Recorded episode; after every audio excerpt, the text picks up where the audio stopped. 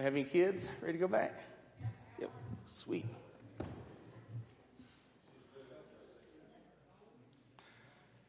Yeah, we had a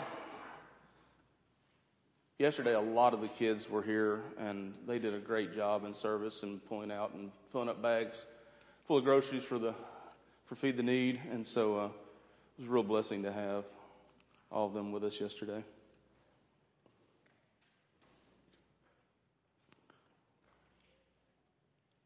Join me in prayer. Heavenly Father, just uh, ask the, the words that I say here today be pleasing unto you. The meditations of my heart be the glorifying unto you, Lord. Uh, that all that we do here is glorifying to you above all else. And all, pe- all God's people said, Amen. So, for each week here, for the last several, we have been applying the Enneagram types, personality types, uh, to characters from the Bible. And next week will actually be our last week of this, is the last two. Jeremy, Pastor Jeremy will come in and take care of the last two on next week. And then after that, we're going to begin, begin a new series on Jesus as we go through Lent and through uh, up to Easter. So, so far we've learned about fives, uh, eights, ones, the reformers, eights being the challenger, and five being the observer. Uh, we've had stories of the Magi, Thomas, Nicodemus, uh, John the Baptist, Samson, uh, the Apostle Paul. Last week we learned about sixes, and uh, before that was twos with Mary and Martha. And so today is time for the top of the heap, uh, as it's called, and nines, the peacemaker. Uh, I have any nines here with us that know you're a nine? Got a couple over here. Aaron, a few others. Oh, Claire. And maybe why we get along so well. I don't know. um, well, I am a nine. So at least that's what they tell me I am. So I just want to know for, for all these nines out here, just know that this sermon hurts me as much as it's going to hurt you. So. so Enneagram type nines are typically known as the peacemakers. Nines have the uncanny ability to see everyone's point of view at once and can join in either side of a debate. However, they usually choose to withdraw from the debate altogether because they want to avoid conflict and anything that might upset their claim. They're calm. Guilty. Nine sit atop the Enneagram for a reason. It is not unusual for a nine to have difficulty finding their type since they can relate to so many other numbers. They can understand the drive of the three, the desire to be helpful to a two, the skepticism of a six, and the protectiveness of an eight, all at the same time. This can be a good thing or a very bad thing. Healthy nines make excellent mediators, able to bring up two conflicting sides to the table and find common ground between them. Unhealthy nines, however, can be crippled by the conflicting viewpoints and simply shut down, withdrawing into themselves and their own little world. If nines don't want to be moved, then they can become the most stubborn type on the Enneagram. Yes.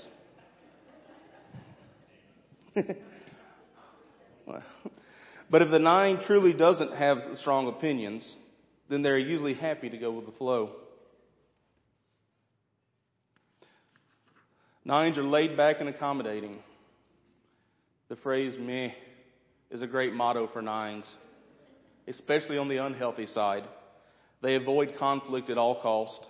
Lacking focus and drive, nines can go the entirety of their lives without a true identity or purpose. Nine can be peacemakers or conflict avoiders. Yes. They can be laid back and easygoing, or they can be an immovable stick in the mud. My wife was here in first service, and I had a whole lot of feedback from her during this whole thing. so they can be assertive and fight for just cause, or they can be masters of sarcasm and passive aggressiveness. They can be aloof or welcoming. Guilty as charged. Nines often defer decisions to the group or to the one in authority. As kids, nines picked up on the message that their presence doesn't matter very much, so they learn to fade into the background and keep their anger in check, lest they rock the boat. For many nines, they see them see very little value in themselves, even when many others see and say otherwise. Nines come into their own when they learn to pair their ability to see all points of view with the assertiveness to act on what they know to be right. Nines, especially in my case, like to play devil advocate, something that gets me in trouble with my aforementioned wife, Debbie. As a husband, she expects and deserves me to support her. As a nine, I want peace. So when she is in conflict, the male in me wants to fix it. The nine in me wants her to see the other person's point of view, which she just wants me to listen and support her.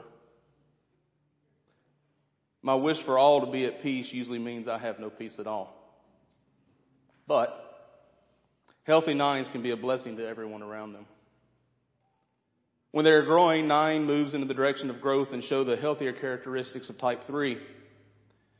They see their true value. They begin to develop and invest in themselves.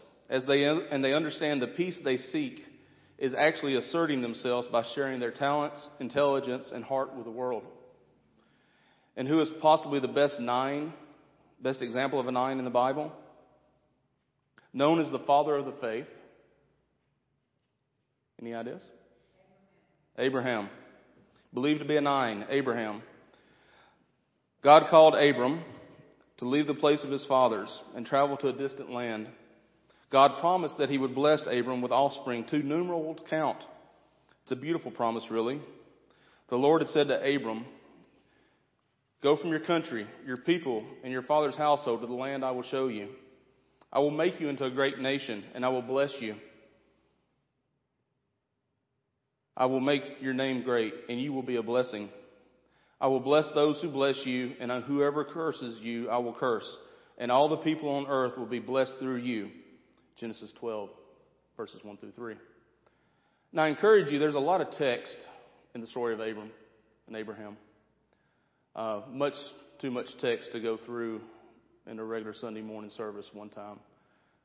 Take your Bibles as you can, go back and read, especially chapters 12 through 20, 22, and familiarize yourself with the covenants that God made with Abram. Uh, for a God that never goes back on his covenants. Now, I really don't know how well any other Enneagram type would be able to hand, handle a promise like we just read. A three would let that go directly to their head as an ego inflated to the size of a hot air balloon. A four would probably try to hide from the responsibility. You've got the wrong guy, God. A seven would almost be too eager to, for the task. A one would likely get caught up in all the details of exactly how and when God's plan would come about. But Abram simply trusted and went. Have to wonder what Abram's Abraham's wing was. A nine with an eight wing is a dreamer. They are more outgoing, assertive, anti-authoritarian, and may move between confrontational and appeasing. The nine with the one wing is the idealist, which is actually my wing. They are more introverted, orderly. Yes, I am in some things, for those that you know me well. Idealistic, critical, emotionally controlled, focused, cerebral, and compliant. So we go on to the very next story in Genesis 12, starting at verse 11.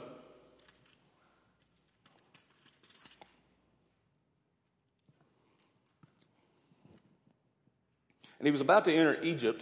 He said to his wife Sarah, and this is Abram, I know what a beautiful woman you are. When the Egyptians see you, they will say, This is his wife. Then they will kill me, but will let you live. Say you are my sister, so that I will be treated well for your sake and my life will be spared because of you. When Abram came to Egypt, the Egyptians saw that Sarah was a very beautiful woman. And when Pharaoh's officials saw her, they praised her to Pharaoh, and she was taken into the palace. He treated Abram well for her sake, and Abram acquired sheep and cattle, male and female donkeys, male and female servants, and camels. But the Lord inflicted serious diseases on Pharaoh and his household because of Abram's wife Sarah. So Pharaoh summoned Abram What have you done to me? He said. Why didn't you tell me she was your wife? Why did you say she is my sister so that I, so that I took her to be my wife? Now then, here is your wife. Take her and go. Then Pharaoh gave orders about Abram to, to his men, and they sent him on his way with his wife and everything he had.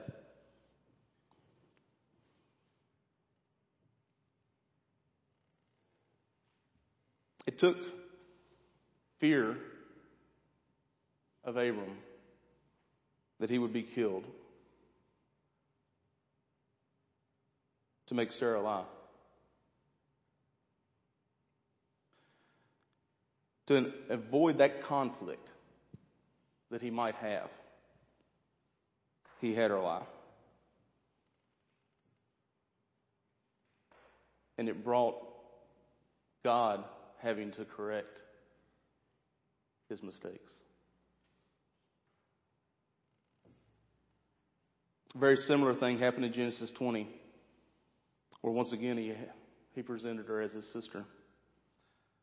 Nines often think they are doing what's best if they avoid conflict, but often that only makes the situation worse.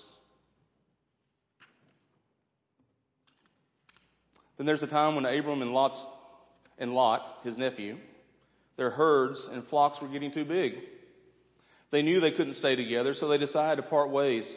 Abram would go in one direction, Lot the other. Abram let Lot have the first pick. Nines share some commonalities with twos, for instance, putting other people's needs and desires above their own. When Sarah grew tired of waiting for God to act on his promise of a son, she urged Abram to take her handmaid and use her as a surrogate. This is yet another instance when Abram avoided a potential conflict and everyone was worse off because of it. Hagar bore a son named Ishmael, and Sarah grew jealous and eventually sent both of them away to make it on their own in the wilderness, and Abram just let it happen. When under stress, nines will start to show some of the unhealthy characteristics of sixes. They become anxious and worried. They become testy and defensive. Their minds start racing and internal anxiety increases. God changed Abram and Sarai's names to Abraham and Sarah. Chapter 17. Abraham meaning the father of many nations, and Sarah, while similar in pronunciation, and both spellings meaning princess or believed to mean princess. The change to her meant mother of nations and many kings. In chapter 18, we learn that God sent his angels to investigate the cities of Sodom and Gomorrah, where Lot and his family had settled. The report was not good, and God sent word to Abraham that he planned to destroy the cities and the inhabitants. But Abraham took on the role of mediator and began to bargain and negotiate with God on behalf of the cities to the point that he negotiated all the way down to if there was 10 righteous people left in the cities that God would not destroy them. The cities were full of evil, but Abraham still saw something worth saving in them. And then finally in chapter 22, Abraham and Sarah were blessed with a son of their own, Isaac. God fulfilled the promise he made to them so long ago. Believe only a nine could have been as patient as Abraham, but then God called Abraham to sacrifice Isaac upon the altar. Some theologians and rabbis over the years have insisted that Abraham should have argued with God on behalf of Isaac like he did on behalf of Sodom and Gomorrah. But the belief, and I believe, that Abraham had learned by this point to fully trust in God and that God was in control of the situation. He sounds confident in verse 5 when he tells his men, We, he and Isaac, will go up and worship and then we will come back down. Abraham ended up outliving Sarah. And one of the most amazing, ordinary little verses jumps out to me every time I read about his death. Then Abraham breathed his last and died at a good old age, an old man and full of years. And he gathered, he was gathered to his people. His sons Isaac and Ishmael buried him in the field of Ephron, son of Zohar, the Hittite, the field Abraham had bought from the Hittites. There, Abraham was buried with his wife Sarah Genesis 26, 8 through 10. Nines have a way of bringing people together. Even in his death, Abraham was able to bring Isaac and Ishmael together again. Not sure that they ever worked out all their differences, but they were together for a time because of their father. I think that's a very touching detail that's often overlooked. Nines often live in tension between action and inaction. When pressed with a choice, they choose not to choose, which is still a choice. Nines and all of us must learn to move, to act, to decide, to fight. Deciding not to choose is almost never the right decision for any of us. Abraham was compliant and stubborn. He was a pushover, and he stood up for his beliefs. Abraham shielded away from conflicts, and he got in arguments with the God Almighty. Abraham acted in his own self interest, and he became the one through whom all nations would be blessed. Abraham was self absorbed and concerned about making everyone happy. Even unhealthy nines can serve God. And so we turn to another story the story of Jonah, the reluctant prophet believed to be a nine as well. Tasked by God to preach in Nineveh, Jonah runs the opposite way. Hops a ship, hoping to avoid the godless Ninevites. You can't outrun God. No, you cannot.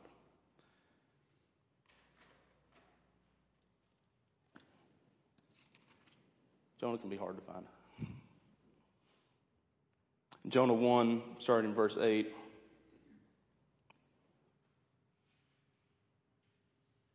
So they ask him, Tell us who is responsible for making all this trouble for us. What kind of work do you do? Where do you come from? And these are the sailors on the boat that are asking these questions of Jonah after he has run from God, going completely in the opposite direction. Uh, estimated somewhat up to 400 miles in the opposite direction of where he was uh, from his, where he started, and from where he started should have been 500 miles to Nineveh, and so he's almost thousand miles maybe away from Nineveh at this point. Where do you come from? What is your country? From what people are you? He answered, I am a Hebrew, and I worship the Lord, the God of heaven, who made the sea and the dry land. This terrified them, and they asked, What have you done? They knew he was running away from the Lord because he had already told them so. The sea was getting rougher and rougher, so they asked him, What should we do to make the sea calm down for us? Pick me up and throw me into the sea, Jonah replied, and it will become calm. I know that it is my fault that this great storm has come upon you. Instead, the men did their best to row back to land, but they could not, for the sea grew even wilder than before. Then they cried out to the Lord, Please, Lord, do not let us die for taking this man's life. Do not hold us accountable for killing an innocent man. For you, Lord, have done as you pleased. Then they took Jonah and threw him overboard, and the raging sea grew calm. At this, the men greatly feared the Lord, and they offered a sacrifice to the Lord and made vows to him. Even an unhealthy nine in his running brought others to the Lord.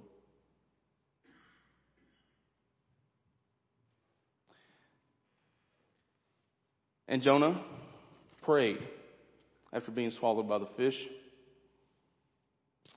In these words, part of his prayer in chapter 2, verse 8 of Jonah. Remember, he is deep in the belly of the fish.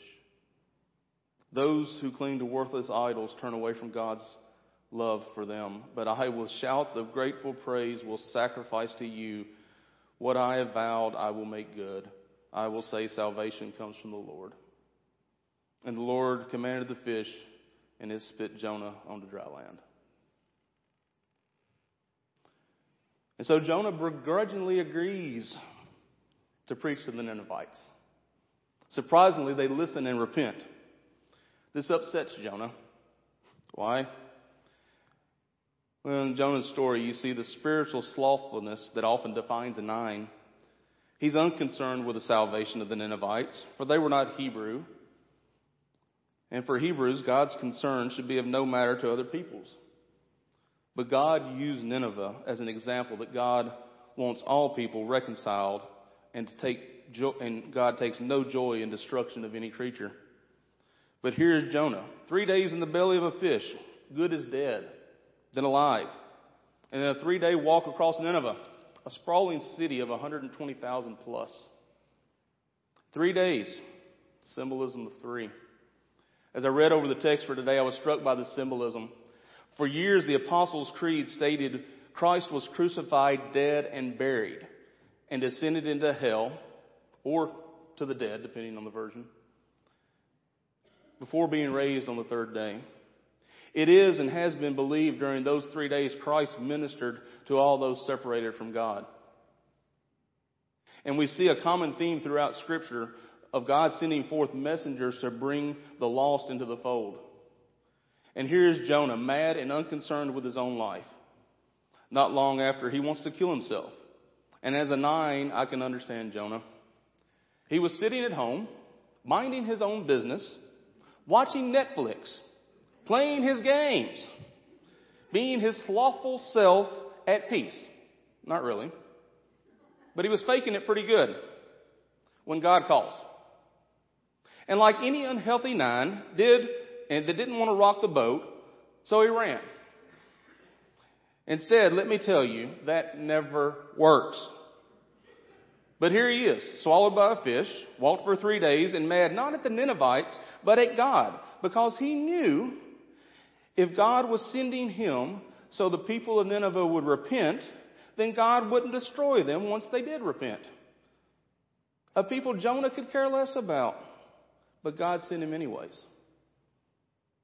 But like Jonah, I've learned you can't outrun God's love or purpose. But unlike Jonah, or maybe because of Jonah's story and others like it, I've learned that all people are loved and valued by God. And that's the rub. How, as a nine, to be at peace with all around when being called to reconcile others to God. My struggle is to be at peace with each, but my call is to spread the gospel of Christ a message that the world needs to hear, but many don't want it even mentioned. The fact is, being a good person doesn't guarantee life eternal. And as a nine, the desire for peace with the individual gets in the way of the desire for the individual to be at peace with God. But God sins anyways.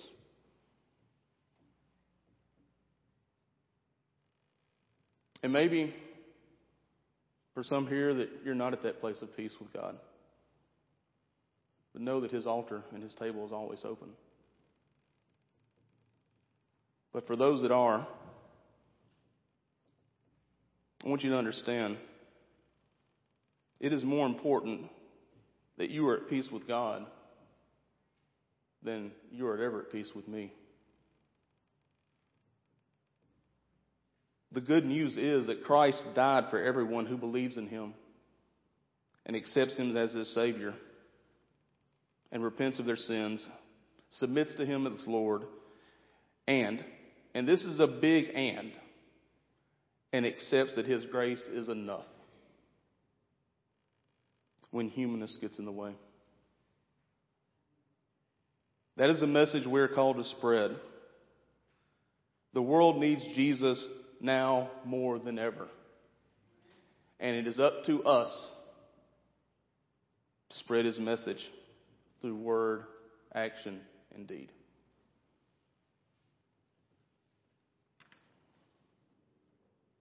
And so, as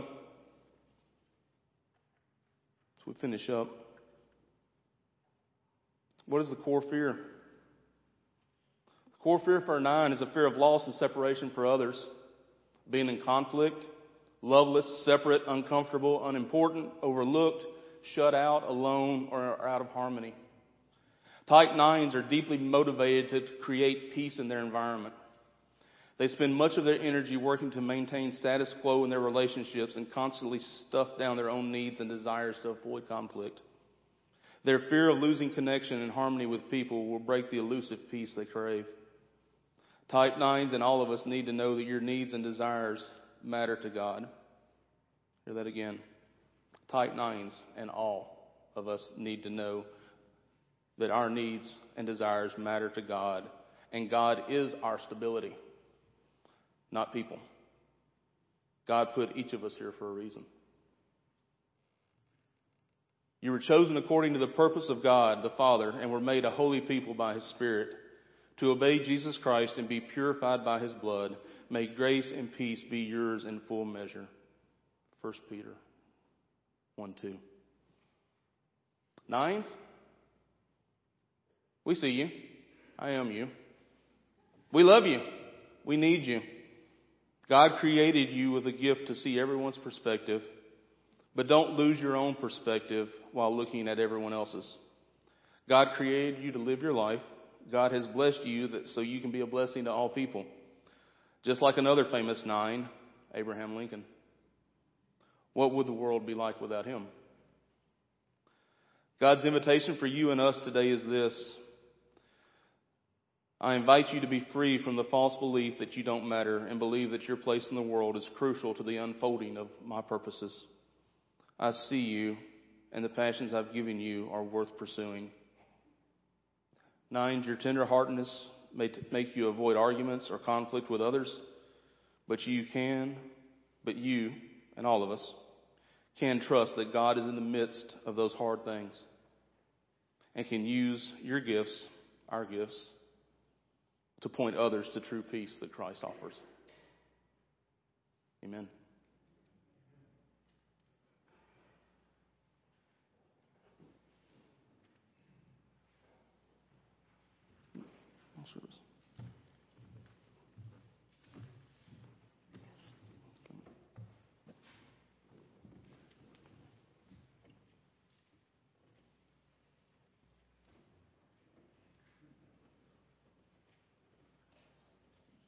As we come to this closing hymn, it is because he lives.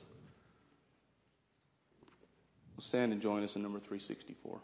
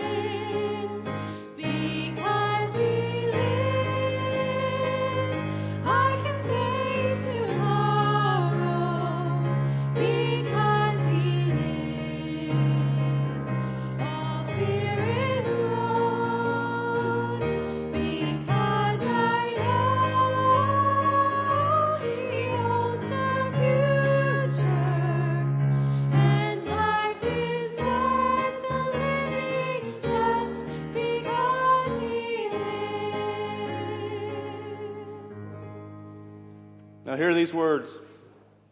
For God so loved the world that he gave his only begotten Son, that whosoever believeth in him shall have eternal life and never perish. Take that message into the world. The world needs Jesus. And if we don't take it, they won't never know it. Go, be salt and light. God be with you. Amen.